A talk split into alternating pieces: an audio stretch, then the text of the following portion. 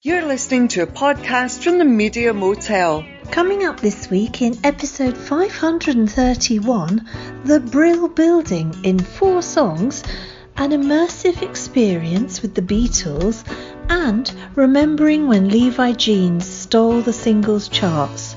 That's all coming up after the Zutons and Valerie.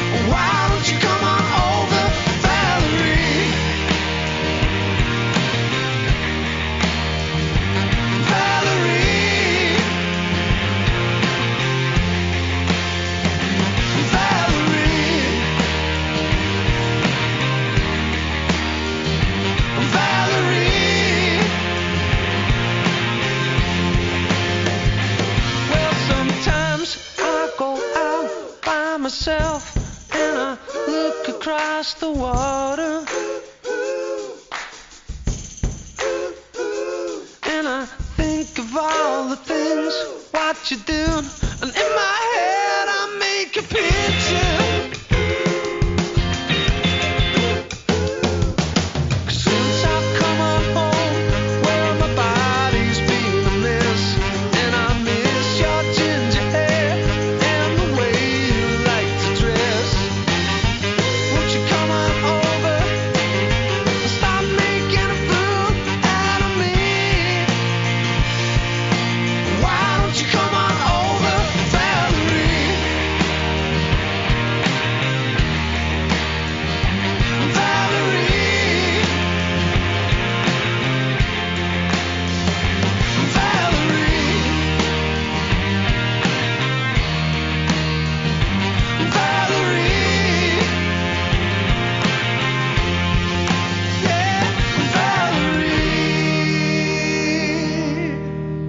They get together, they break up, they get together. In fact, they're in a get together phase right now, currently recording their fourth album with Nile Rodgers producing at Abbey Road.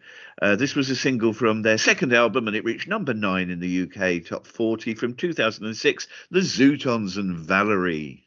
I do like the Zutons, I must admit, and it's unusual to hear that version. You mostly hear the the Mark Ronson and Amy Winehouse version nowadays. But like you, I was very surprised to see Nile Rodgers producing the new Zutons album. That wasn't that wasn't a sentence I ever thought I'd say at Abbey Road as well. But uh, no, they've had some good numbers, the Zutons. I very much liked You Will You Won't. I remember playing that Mm. all the time when I was at. They were one of my university bands that were out around and about at that time. And that I liked the artwork they used to have on their albums in the early days. It was that sort of stylized kind of comic book stuff that they had going on. They were an interesting, interesting band. I'm glad that they're they're sort of still going. They had a bit more about them than some of the bands of that time. They had a bit of a sort of a bluesiness to them that I think I think sort of will endure. So looking forward to hearing their new stuff. Mm, indeed. Welcome to Parish Counsel episode 531. I'm Terence Stackerman. Has she flown in on Jeff Bezos' private jet? Let's find out. It's Juliet Harris. I mean, I don't know if it's physically possible to fly 10 meters from one room to another, but if it is, then, then that's very much what I've done. Hi, everyone. If you were to walk along Broadway by 49th Street in Manhattan today, there's every chance you would walk right past without a glance towards one of the most important buildings in pop music history. Today, it's home to a huge CVS pharmacy, and above that, there are huge digital uh, billboards uh, Mm. promoting Broadway shows. It's 1619 Broadway, and it's the Brill Building. Mm. And on the upper floors, some connection with music remains. There's a recording studio up there, and Paul Simon still has an office there. But little evidence overall that this was the hub of pop music composition through the 1960s, from the locomotion to unexpectedly, it turns out, Sugar Sugar. Mm. Um, Bacharach and David, Goffin and King, Leiber and Stoller, Ellie Greenwich. Very long list of composers who got together in this seemingly magical location to write hit after hit in the 60s. As part of a series, This is Pop on Netflix, we watched episode 8, The Brill Building in Four Songs, which um, opened, Jules, with Neil Sedaka telling us he was the 1950s Justin Bieber. that also made it as far as my notepad. I must Mhm. admit, Uh, there, there were. This was a very interesting program, and actually, uh, the four songs format was interesting in that it was pretty much split in in in sections uh, uh, Yeah. around them. I found it got better as it went along, actually. So I found that the, the, the deeper the set, the, the, the deeper we got into it, I just found the people less irritating and more enjoyable to listen to. I must admit. I mean, bless Neil Sedaka, but he had a very high opinion of himself, didn't he? And also, did. we heard a lot from Linda Perry. The I mean, Talking Heads again. Yes, indeed. They're having said that. I say talking heads. If you want to get ahead, get Linda Perry's hat. It Mm. was huge, wasn't it? It That was, should have had its yeah. own program. Anyway, um, there was they had some interesting things to say. Yes, this was this was sort of the polar opposite of the thing that we enjoyed about the Glastonbury film that we watched a few weeks ago, which was that they Mm. had no talking heads. This had lots of them. However, I did very much enjoy uh, Stevie Van Zandt being uh, captioned as you know, so you know, E Street Band member, songwriter, and brilliant enthusiast. And I felt that he genuinely was a, Yeah. a brilliant enthusiast. And and, and the, the talking heads that were less enamored with themselves and more actually interested in telling us about what was going on was was great. I think. Although I don't, even the irritating people had interesting things to say. So so Linda Perry saying about um, the importance of chemistry to sort of between a band to create a legacy. I thought that was really interesting. The fact that she and Neil Sedaka both said the same thing, which was that that, that they felt that they were visited by songs rather than creating them and they just sort of got them out. And that chimes in with our you know i say friend of the podcast well, he's not familiar with us but we very much like Sir paul mccartney and the beatles in general. Mm. So and his sort of tale of waking up and playing yesterday that he dreamt. And it was, it was interesting to hear other people talk along those those lines. I, it told me more about the brill building than i'd already knew. I did learn things from it. The fact there were 165 music based in the Brill building at one time. Um, like I said, I, I felt as it went along, there were people, the, the, the talking heads became more interesting. I enjoyed Donita Sparks rewriting Leader of the Pack to make the narrator the actual Mm. leader of the pack. I thought that was that was good Had fun. you heard of her before? I didn't know who Yes, she was. Yes, I knew she was in L7. I'm going to see Ah. L7 next year, so I was Ah. familiar with that. They were a Riot Girl band, so I was familiar I with Donita. Star- Sparks. Um, uh, the most interesting section for me was the section about Florence Greenberg. Now, I didn't really know who she was, and she was a real pioneer. And actually, that brought us, I thought, our most interesting and Mm. generous um, talking head, um, who was um, Beverly Lee from the Sha- from the uh, from the Shirelles, who they spoke about the incredible um, "Will You Still Love Me Tomorrow," and and Florence Greenberg was the first woman and president of a of a record label. Yes. And what was so interesting about that was that, you know, Beverly Lee was, I think, one of the most pragmatic talking heads I've ever seen. In that, what they were essentially saying was that they were promised a load of money that they didn't get, and and that you know they weren't good at business. And it turns out neither was the woman that was running the label. It would seem. Um, but having said that, when Beverly spoke, Beverly Lee spoke about sort of at the end of Florence Greenberg's life how she'd sent her flowers, and basically she'd just, you know, she she'd sort of forgiven her really, and she just felt, well, you know, a lot of things happened, and we still had amazing opportunities. I I, I found that very refreshing. That that you don't It's very generous, wasn't It was extremely generous, and it said great things about her. Actually, also didn't realise that that Florence Greenberg was the mother of B.J. Thomas. He made an appearance, didn't he? Sort of with his Grammy Award, uh, rather with the Grammy Award that was presented to her. I felt it, it ended on a very moving note, and I I thought that the Andy Kim's um he mm. said some his his thing. It feels like the future doesn't belong to you. I thought that was such a a moving thing, and then of course when that choir sang "Sugar Sugar" at the end, I found that so uplifting, and it kind of showed that the Brill Building, the stuff was made in the Brill Building that will last forever. I mean, it was it was the, the songs that we heard about are still played today, are still sung today.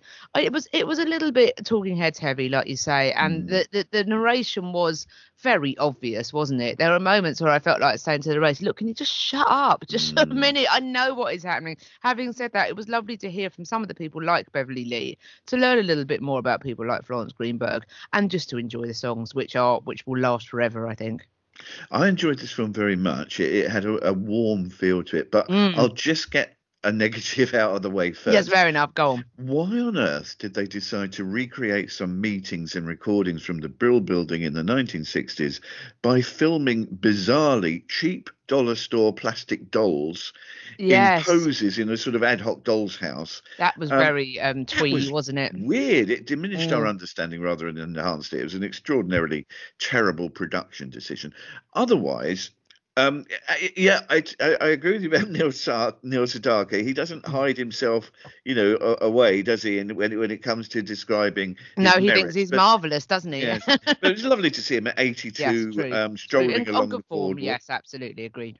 he was one of a couple of contributors who uh, reckoned that his, uh, you know, you've got to mention this, his, his Brill building songwriting came from somewhere else, somewhere spiritual. And I found that quite interesting. Um, yeah, we, we learned of how Leader of the Pack and Will You Still Love Me Tomorrow were written, and that, that was fascinating. And also, uh, um, and just as bands that wrote their own material and, and singer songwriters in particular were just coming into prominence, we had the last hurrah of the 1960s in the Brill building. And I didn't realize that The Archies and Sugar Sugar was written Mm. by Andy King, Andy Kim, sorry, and Jeff Barry. Um, and, and that it was originally intended for the Monkees as well. yes, that was- was interesting. I didn't know yeah. that. it's a fascinating film, and I'd recommend it to anyone with a interest in in songwriting or just in the evolution of pop music. Absolutely, it was fun, and also the, the the elephant in the room. I will mention it. It was a very good documentary, given they evidently couldn't get access to Carole King because that was the person that you probably really wanted to hear from, and she and she either you know uh, well basically they couldn't get access could they? And that was a shame. That would have that would have been- uh, sort of uh, rocketed into something excellent. But it is part of a series i think to some extent. Um it was a similar sort of format and um, perhaps we can talk about this in, in a later week or viewers might want to watch uh, listeners might want to watch this. There was an excellent uh, netflix sort of documentary series again was eight parts of a similar length called um, high score about the history of video games. And the format for this was very similar in that this seems to be a Netflix hallmark. I wasn't surprised by the dollar store dolls because they do these kind of documentaries. At High Oh. Score, it's all done with computer graphics where they kind of have a lightness to them and they have a sort of a kind of almost like a sort of a toy angle to kind of keep it a bit quirky and a little bit, I suppose, Oh, appealing to the youngsters. I agree with you that it sort of jarred here. It works better on the on the High Score series, but um, that's very this was very much a sort of a, a, a the, the, the mo of how Netflix do these documentary series. So so it kind of makes more sense if you've watched a Netflix made documentary series before. But no, I thought this was a lot of fun. I look forward to watching uh, more episodes of this. This is the sort of thing that I've been meaning to watch for ages and just haven't got round to. There's a there's a Britpop episode that I'm very much looking forward to. So so yeah, but uh, this this was great. I very much recommend it. And if the others in the series are of this standard, then they'll be worth watching too. Well, this is pop, including the episode that we watched, The Brill Building in Four Songs, is available on Netflix.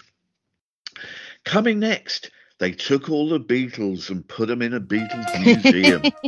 Uh, that's that's right after Parcels.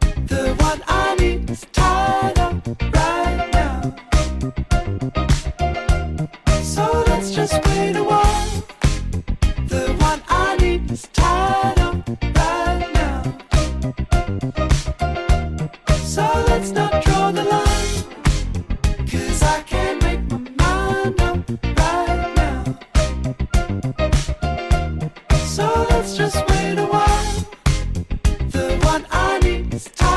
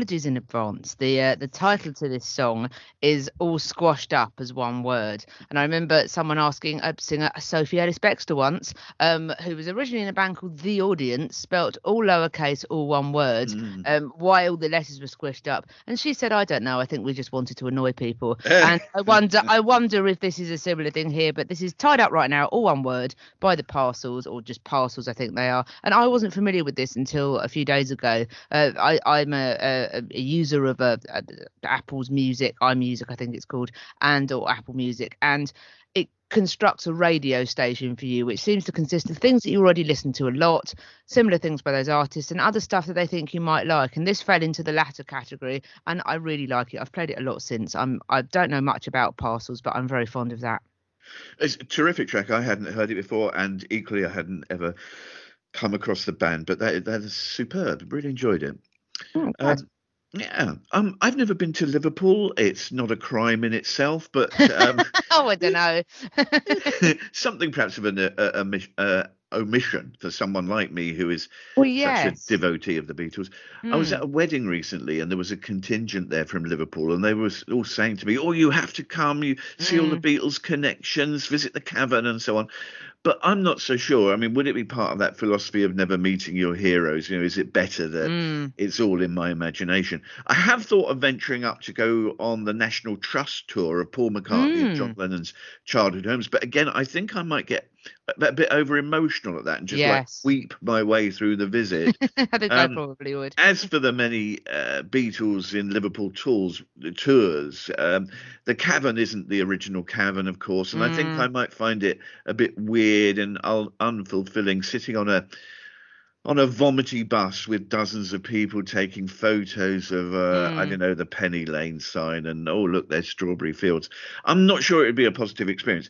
But now even the government is moving into the action. It was announced last week that there's to be a two million pound investment into a project called the Pool, which is to be an immersive experience, a phrase to set me running in the opposite direction. Absolutely.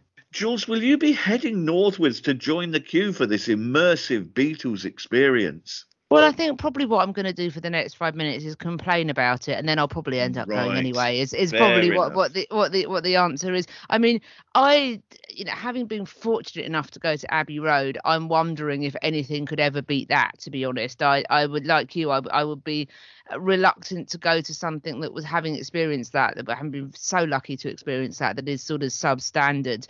I mean, the question I suppose one asks really is um you know is this the best way to spend money in liverpool really? And of course it, it- part of me is very struck by the fact that liverpool was of course once a sort of hive of industry. I mean the docks are still operational but no perhaps are nowhere near the extent they once were. And you know part of me thinks is it just is it just going to be li- reliving past glories? Is liverpool destined to relive past glories forevermore now?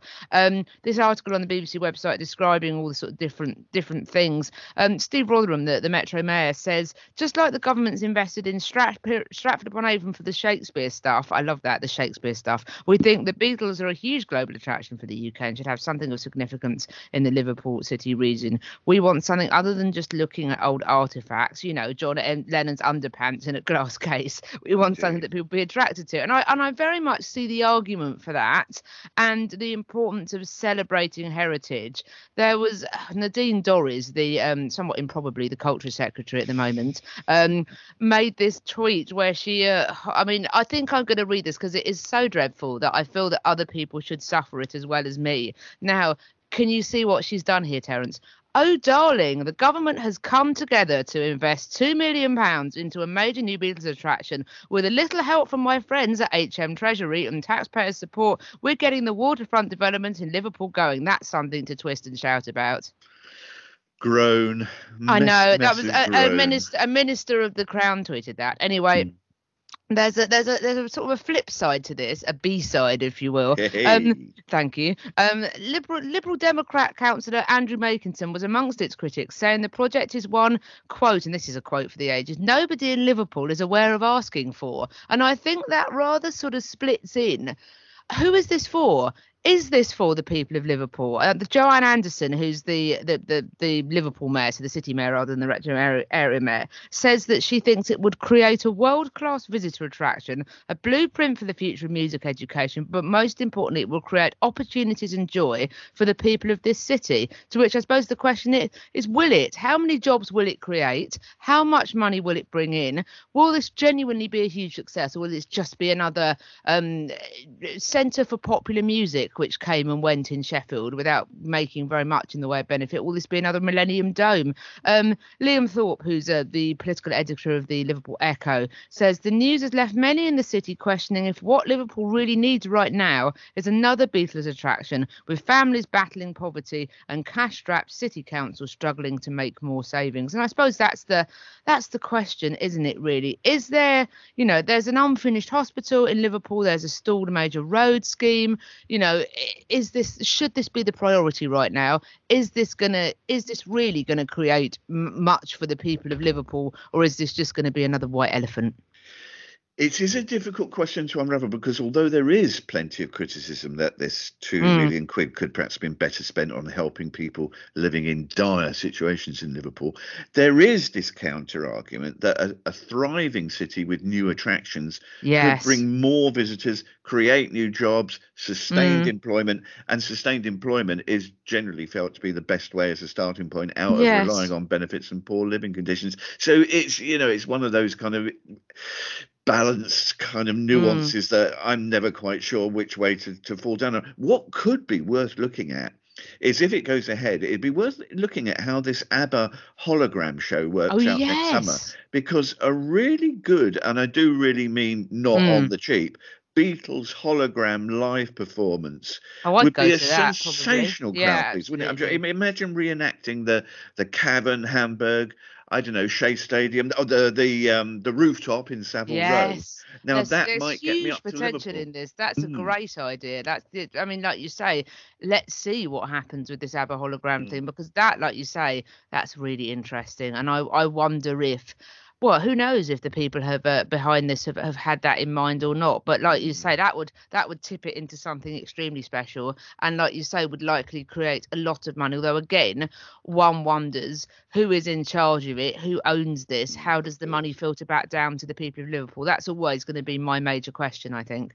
Yeah, that, that's that's right, and uh, I mean the, the the the sort of hologram thing would be great, as opposed to, and I totally agree with. I think it was uh, you said Steve Rotheram who said, Yes. um, you know, I I mean, I really don't like museums. I want to like museums, Yeah. but I don't like museums because it, it becomes so tedious, even if it's quite interesting material. But just seeing stuff uh, behind a, a glass case Yeah, with a little plaque next to it, Mm. saying, you know, it, it's it just doesn't give you energy. It doesn't give you a buzz.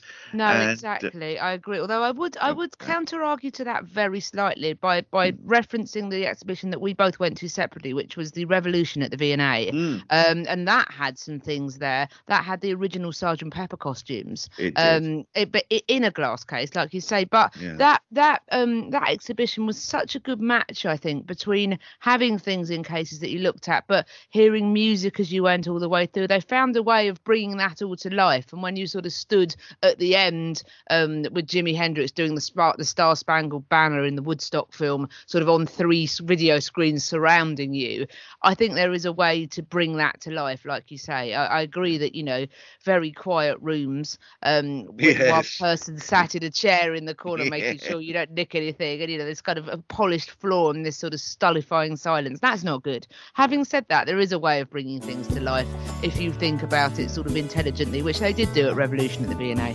Very good point. Coming right up, remembering when Levi Jeans stole the UK Mm. singles market. That's next after talking about the Beatles, Paul McCartney, and George Michael.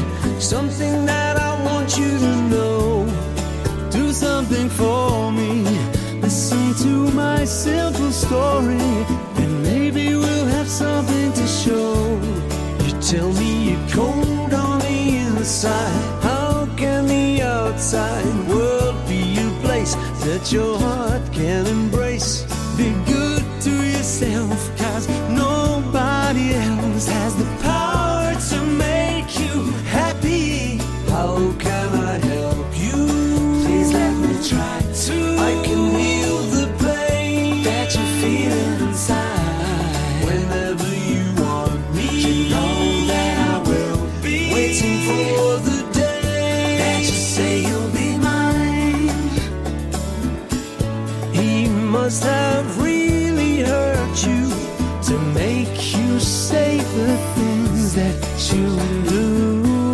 He must have really hurt you to make those pretty eyes look so, so blue.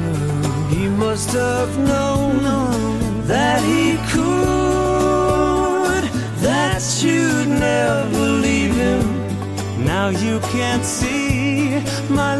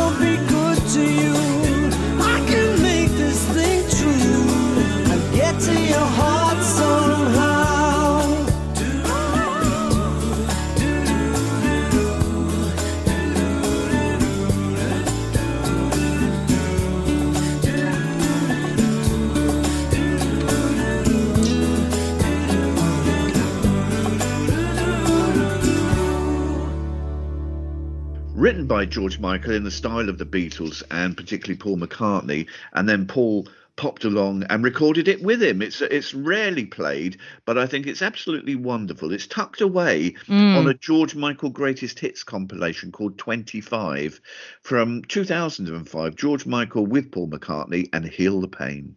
Yes, I agree. I haven't heard that in so long, and I, I probably did hear it on a George Michael Greatest Hits when I first heard it. I might have heard it on Ladies and Gentlemen, but equally I might have been making that up. But um, yeah, it's a it's a lovely song. I don't know why we don't hear it more often. It is so lovely.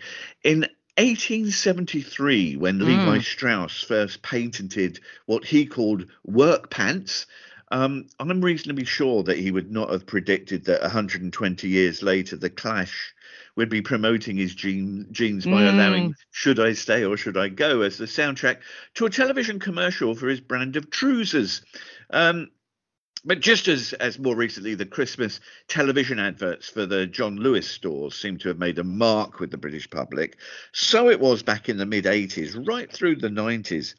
Um, Jules, when any song picked to accompany a Levi Strauss jeans advert was just about guaranteed a number one spot in the UK top 40. Absolutely, so strange, wasn't it? And it they really changed the advert. Um, so they they really changed the kind of the, the, the atmosphere and the the attitude towards, you know, this idea that you were selling out. It was so surprising, I think, that the Clash, who who very much were always anti-selling out, let their music be used on this. Um, the chap that that is that was one of the the heads of it, um, who's he's called Sir John Hegarty, the creative director at London-based uh, creative agency Bartle Bogle Hegarty BBH. That's quite catchy. Who ran the 80s and 90s campaigns that they did, and he's quoted in this excellent Guardian article as saying the music industry went from I don't want to touch advertising to completely swinging around to please can we have some of our music in your advert, which is so true. I think it's it's this an interesting article.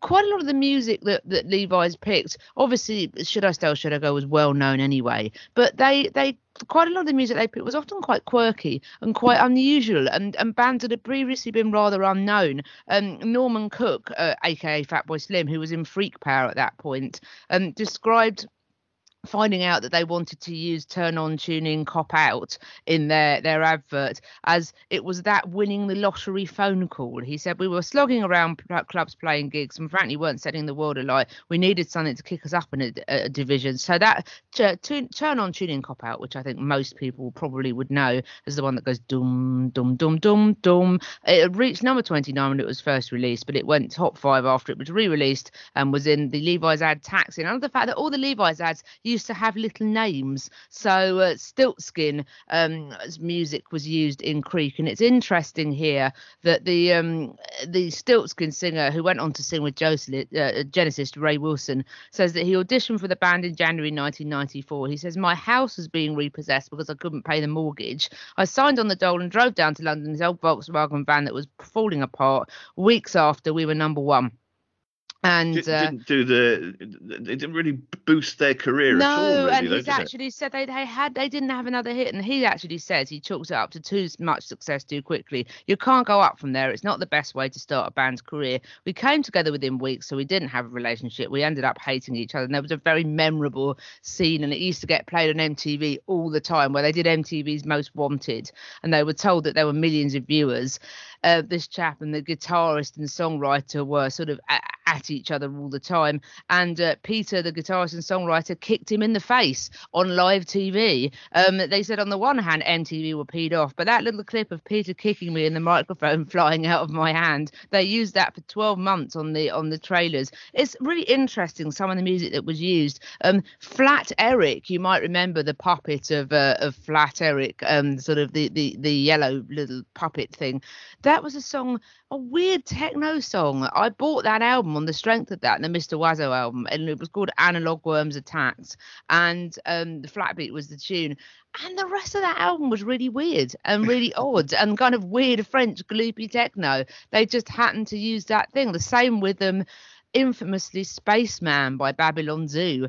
Um, the, the the quick bit was used in the Levi's advert. Everyone was very excited and went and bought the single. And most of the single does not sound like that. Most of the single Mm. is very is very sort of slow and strange. And it's it's interesting, isn't it? It's um it's um as as as summed up by um Steven Wells in the NME. Millions of pop kids rushed down Woolies and bought the single of Spaceman, only to get it home to discover that, to their horror, that it was good, like in the advert, for about ten seconds, then became rubbish, very rubbish. It's uh, you know I, I used to buy a lot of songs that I'd heard on Levi's advert. And Nanny in Manhattan by Lilys is a funny little psych pop track that was their only major uh, major uh, pop success. Um, the the vocalist Kurt Heasley, I love this quote that he says that he felt pressure to follow up with music people could instantly grasp by the second chorus. He said, "We're this weird, rare, odd thing, and people were like, more meat, more potato. We're more like truffle oil on chips." I'd like to bill myself as that, Terence, in the future. I wish to be known as the truffle oil on chips of the podcasting world. There was some um there were some of these, these there were some of these traders that were very you know some really well known and respected directors cut their teeth on doing these adverts. Um you, you uh, listeners might remember um the underwater love by smoke city and the mermaids advert which is perhaps one of the most memorable of their ads directed by michel gondry who went on to do eternal sunshine of the spotless mind and lots of really well known um video promos, people like Bjork and the White Stripes. Um, it was it was a weird old thing, wasn't it? They made quite strange adverts with quite strange music that all of a sudden became very cool for a brief time. Yeah, there's been any number of studies looking at the relationship between music and advertising, and there seems to be a, something, a, a consensus, I suppose, that music can be the single most stimulating element in a TV commercial. I was reading a study this week uh, looking into this. It, it claimed that music is, a quote, perceived as a potential peripheral cue used to positively arouse the consumer's emotional state, end of quote. And I, I think it's fair bet that we, we shall see more and more of rock's rich canon in commercials in coming years because with all of these heritage acts selling all the rights to their music to hedge funds and Mm. financial investment companies, those companies are going to start looking for a return, and licensing tracks to TV commercials must be the easiest way to do so. And uh, you know, I- we can envisage seeing you know like Fleetwood Mac, who have sold their catalogue, dreams Mm. for all those endless mattress companies that seem to proliferate these Yes. days. And um, you know, maybe a pop will eat itself moment. Maybe Dylan's like a Rolling Stone could be used to sell yet another Rolling Stones greatest hits compilation. You know, um, Absolutely, yes. that- all of these artists have sold off their back catalogues in the last year, so who knows? We we may even see a revival of the Levi jeans commercials uh, as a result of that. Well, indeed. Although interestingly, there was something that was edgy about that. Um, that that was that I, I'm not sure if you could replicate. Um, you've got you've got um sort of he- Hegarty here from the from the BBH people or the BHH people saying um about TikTok, and it's quite possible that TikTok, Norman Cook says, will become the next kind of organic thing oh, where oh, really? I mean, Yeah. where where people will will songs become. There's been a real craze. I think we've we've touched on this previously about random songs becoming huge again Mm. because of they were using on TikTok. And the, I think the strangest thing, and I'm delighted by this, uh, regular listeners might remember me talking about a band called Life Without Buildings, um, Mm, which I really love, who were from Scotland. They were an indie band. They didn't really do very much. They sort of took on cult status because you couldn't get their uh, their their album any other city for for ages, and it's been reissued twice, I think, on vinyl in the last five years. I've got one of the reissues, and they had a song called The Lean Over, which I think think I've picked some time ago on this podcast. It's a Mm. lovely song, and I first came across it because it was on a Rough Trade post-punk um, compilation, which came out on CD in 2003. Now, I mentioned this in passing when talking about about this with, with some people the other day, and one of them then said, "Oh, but did you know that it was become really massive on TikTok?" And apparently, it's got this spoken word intro. Uh, Sue Tompkins, the singer, is, is sort of says, "If I lose you, if I lose you, lose you." And apparently, it became this big thing on TikTok with young people who probably weren't even alive when it Mm. came out the first time round. When I, you know, when I was listening to it in sixth form college, miming along with the beginning, and that's become not knowing the history of the record or anything about it, but just seeing it as a cool thing to mime along to. So, and of all the songs that I thought would get a TikTok revival. I really wouldn't have predicted that. So so it's it's interesting to see what will happen. And Levi's apparently has recently partnered with TikTok. So it'd be interesting to Ah. see if they're able to to replicate that on there. Hegarty says, and I think this is an interesting uh, point. There's always a relationship between music and clothing. The trouble is you've not got anyone going out there making a big statement about it and leading the market. Um, someone always says to me, "How do you predict fashion?" You can't predict fashion. What you can do is write interesting, challenging, distinctive little stories, and that way you might have an, an influence. Well, actually, I think Hegarty just summed up TikTok in one in one fairly easy sort of quote. So maybe it's time. Hegarty also says that they don't think that the 90s run could happen again. And actually, Levi stopped using original music in the 2000s. Flat Eric was their kind of last hurrah at the end of the 90s.